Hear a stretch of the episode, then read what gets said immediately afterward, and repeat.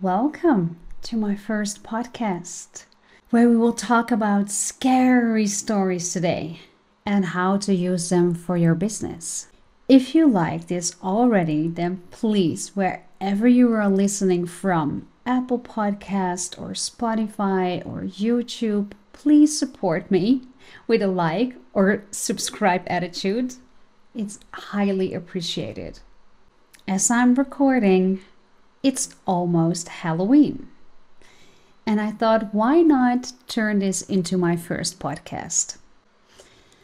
So, where I'm from, originally, we don't celebrate Halloween because we have a similar tradition around that same time of the year that involves going door by door too, and a lot of candy as well. So, we thought enough is enough. Let's clo- let's focus on one festivity with a lot of candy, and um, I will leave it at that. But since we moved to another country, we have the perks of experiencing all the local or international embraced festivities with fresh new eyes, huh? So we currently live in Portugal, and here we do celebrate Halloween. Although it is still a bit new and awkward and experimental here, we all look the, the Dutchies, the Portuguese people, everybody looks at the American expert for guidance which they gracefully accept as show us how to do a good Halloween party. And because this is all quite new for me too, I am like one of my own kids, mesmerized by all these costumes and props and scary stuff to decorate your home with. We even carved out two pumpkin faces and burned little candles in them. So, how Halloween do you want it to be? Everyone in the family is engaged, and my youngest, who is three years old, he is pitching his voice into a spooky sound, and he says, Ooh, Halloween, with tingling his fingers. Everyone loves it, is engaged, and is totally into the story, the narrative of Halloween, and they cannot wait to dress up and scare everyone else. But I've got a confession to make. So, if I'm honest, and please don't hit me, I never really liked Halloween. So I always thought Halloween was a superficial celebration with a thin story, and I never really delved into the story. So, yeah, what can I say? But now I'm kind of forced, am I not? I am so influenced by all these Halloween props everywhere. So I'm totally inspired um, to look up the origins of that event. And it led me to Samhain. And this story is so interesting that I will first talk a little bit more about this tradition and then we will take those insights for our own business. In a nutshell, Samhain, what I found is a Celtic festival with its origins in ancient Ireland and Scotland. It marks the end of the harvest season and the beginning of a darker half of the year, typically celebrated on, you guessed it, October 31st. Samhain is considered a liminal or in between time when the boundary between the physical world and the spiritual world is believed to be thin, allowing for easier communication with the deceased and other supernatural entities, whatever they are. This is what I found online, just to want, want to make sure. Um, so I immediately noticed that uh, the timing is exactly the same. The date of Halloween is on October 31st. Um, and I guess it was also chosen that way to closely align with Samhain. Um, and I think it also covers the view between the worlds because it is thin and making it easier for spirits to cross over. So definitely they took that aspect of the, the story of Samhain, the ritual, the tradition of Samhain, into the Halloween tradition. And what I also found as a similarity is the costumes. So by practicing of wearing costumes on Halloween, it has its roots in the Celtic and Druidic traditions of disguising oneself to ward off or blend in with spirits.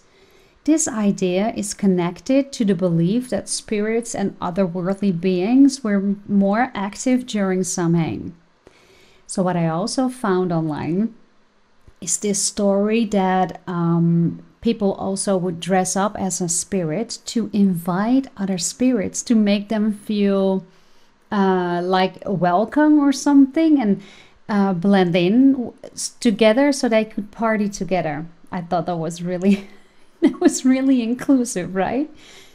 So um, I also found uh, a similarity about the pumpkins, and those are called the jack o' lanterns.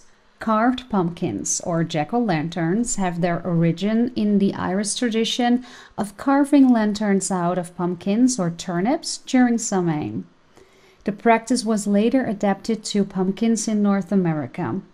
These lanterns were used both to light the way and to ward off evil spirits.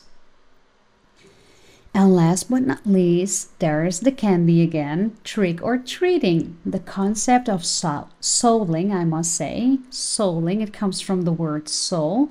In medieval Europe, in which the poor would go door to door offering prayers for the dead in exchange for food, influenced the modern practice of trick or treating. It's a way to give offerings to spirits and honor the dead. And this last aspect is very similar to the Dutch uh, Sint Maarten tradition, which is also, uh, funny enough, Portuguese. Um, São Martinho. São Martinho and St. Martin is about caregiving and going door by door. Um, well, in the Netherlands, you sing a song and then you get candy. So it's like symbolizing this aspect of the story uh, which covers in Halloween the trick or treating.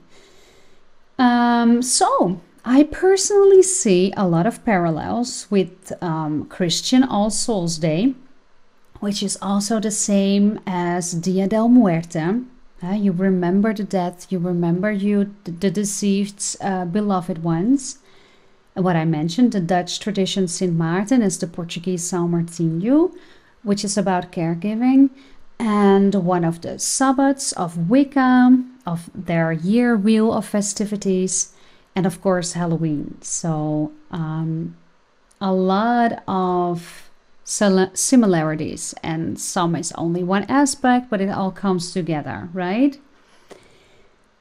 So you see, my biggest um, takeaway would be for this part is stories influence stories. This has always been and always will be. They are significant and meaningful for us as it hold a purpose. And the story of Samhain to me is about three main things. So one is the harvest and don't underestimate that aspect because back in the day the harvest was about the most important defining event of the year, as it would tell you if you have a good winter, basically, or a, a, a winter full of hunger. They didn't have the grocery stores back then, so the harvest was very significant. Um, then you have the seasonal transition um, and what I also found very interesting about that is that people back in the day were more connected to nature. They were also more depending of nature. So they worked together more with nature. If it was darker, then it was just a matter of accepting, surrendering to that transition of seasons and make the best of it, right? Um, and then we have the spiritual connection and this aspect I also find very beautiful because it seems that nowadays in our reality, this part of spiritual connection is almost completely faded out of our reality.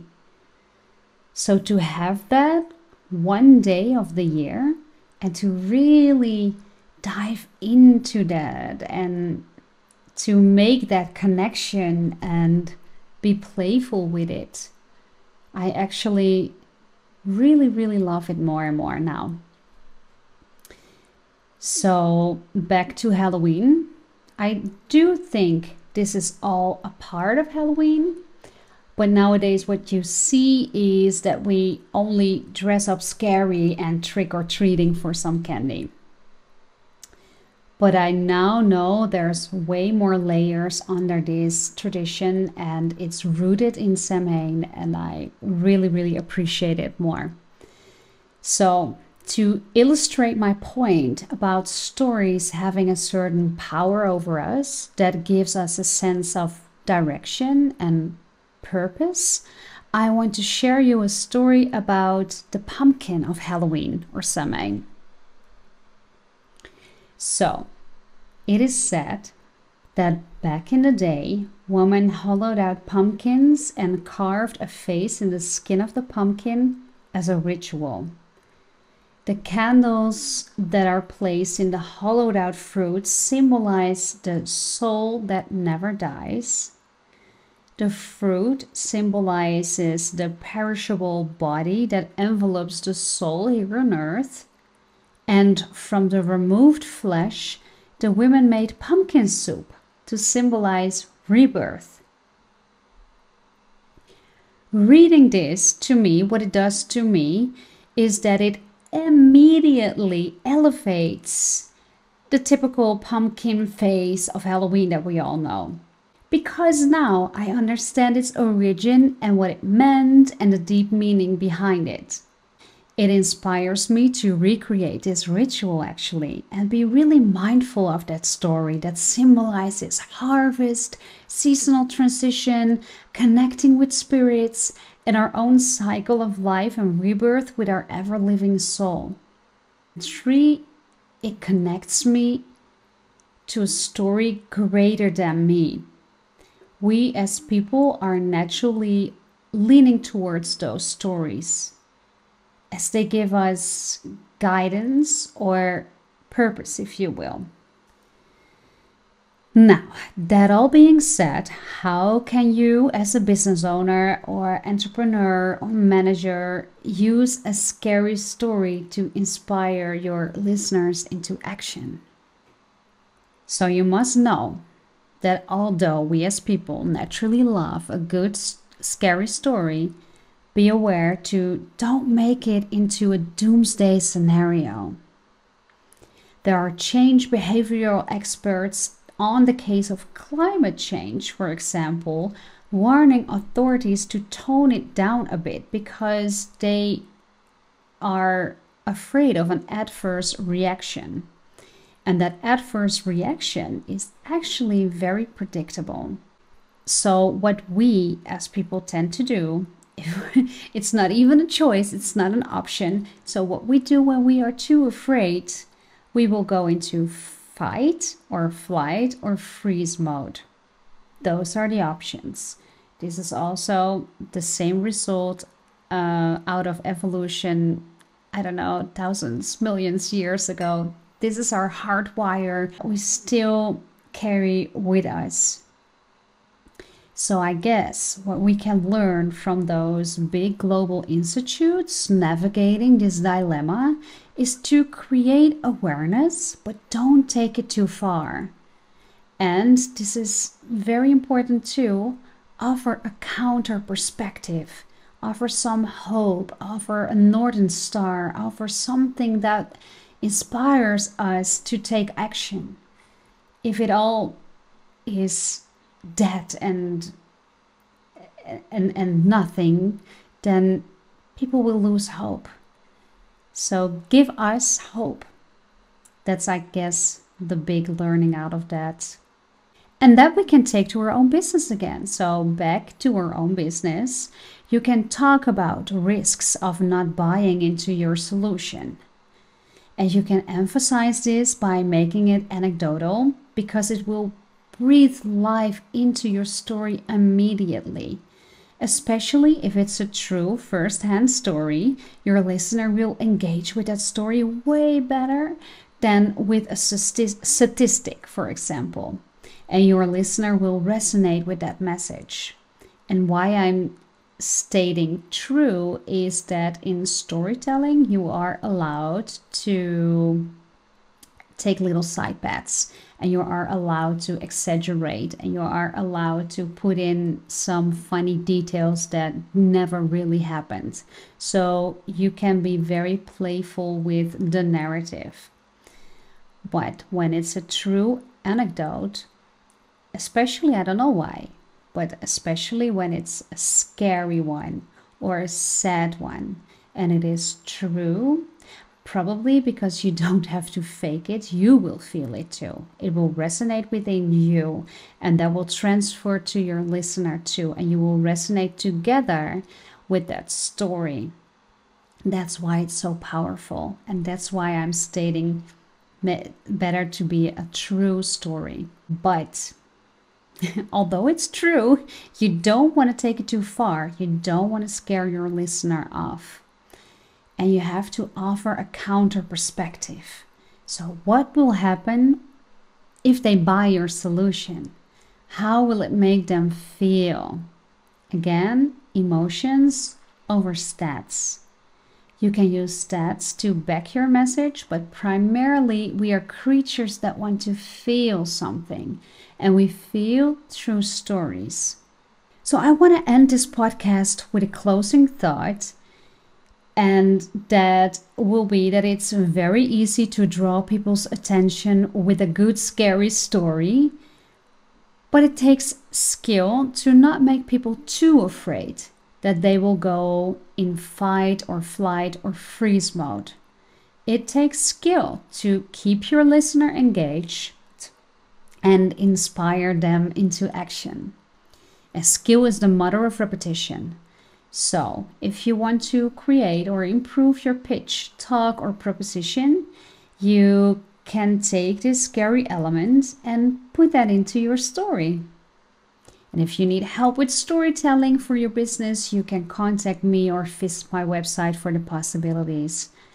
I would love to hear actually how it turned out. You can leave it in the comments or give me a DM on LinkedIn or Instagram. I will put my details into the show notes so you will know how to find me.